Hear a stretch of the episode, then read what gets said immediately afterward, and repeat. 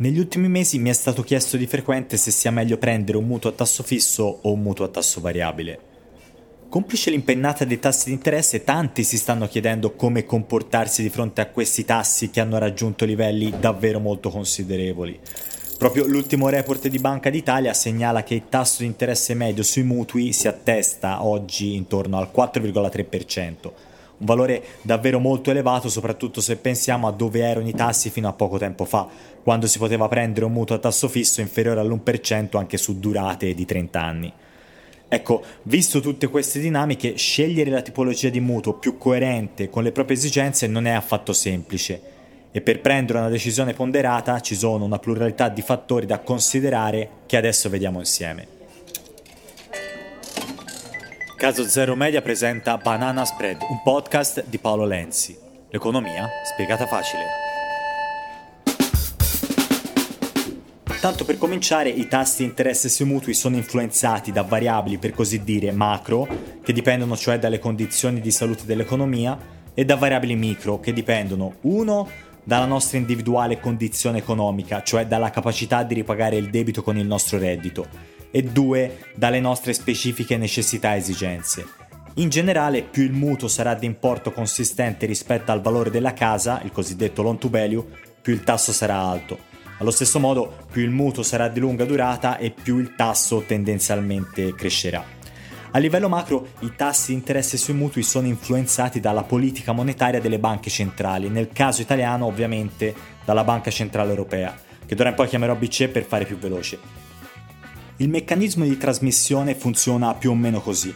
La BCE fissa il tasso al quale presta i soldi alle banche. Le banche poi decidono che tasso applicare alla clientela sui finanziamenti.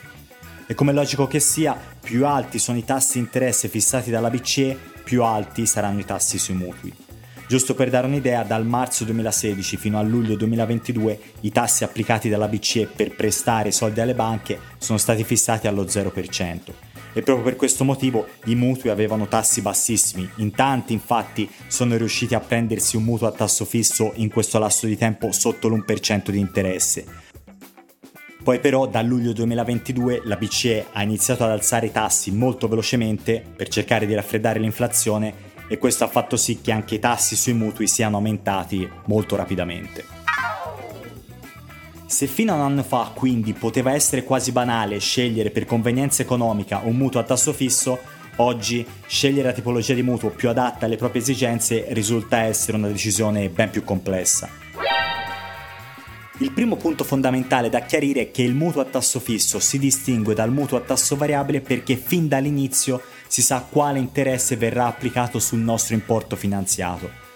Il vantaggio psicologico di prendere un mutuo a tasso fisso è quindi quello di bloccare alla sottoscrizione del mutuo e per tutta la durata del finanziamento il tasso di interesse stabilito, indipendentemente da tutto quello che accadrà negli anni all'inflazione, al PIL, ai tassi della BCE e così via.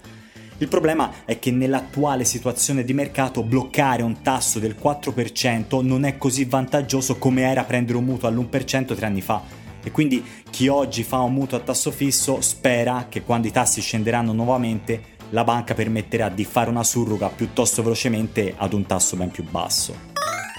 Nei mutui a tasso variabile invece gli interessi si muovono nel tempo seguendo l'andamento dell'Oribor.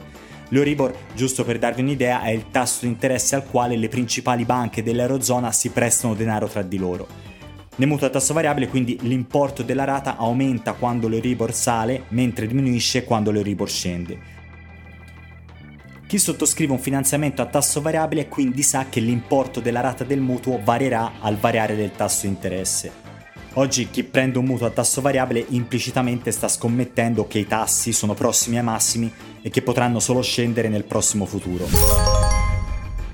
Una previsione questa un po' azzardata, che può avere comunque un senso se si considera che con il variabile si beneficia immediatamente del ribasso dei tassi, mentre chi prende un mutuo a tasso fisso per fare una surroga solitamente dovrà aspettare un certo periodo di tempo prima che le banche permettano di rivedere al ribasso i tassi di interesse. Guardare oggi a quello che è successo dal 2016 al 2022 non ha molto senso, visto che i tassi erano bassissimi e giustamente la grandissima maggioranza dei mutui veniva fatta a tasso fisso. Oggi però in questo mutato contesto di mercato non mi sorprenderei di iniziare a vedere una quota piano piano crescente di mutuo a tasso variabile, parallelamente con la stabilizzazione dei tassi. Quindi in definitiva per chiudere il cerchio sulla questione, considerando le attuali condizioni di mercato dove l'inflazione è cresciuta molto velocemente negli ultimi tempi e i tassi di interesse che sono ormai ai massimi degli ultimi anni, Oggi stipulare un mutuo a tasso variabile prevedendo una soglia massima di interesse che si va a pagare, il cosiddetto cap sugli interessi, potrebbe essere un buon compromesso e una buona soluzione, nella speranza che nel giro di due o tre anni i tassi poi si possano riabbassare nuovamente. Ma visto che nessuno ha la sfera di cristallo e il contesto di mercato rimane piuttosto complicato, meglio evitare di fare troppe previsioni sul futuro. Banana Spread è un podcast di Paolo Lenzi prodotto da Caso Zero Media. Se hai una domanda scrivici a bananaspread2022-gmail.com Per restare aggiornato continua a seguirci sulle principali piattaforme di streaming e sulla pagina Instagram di Caso Zero Media.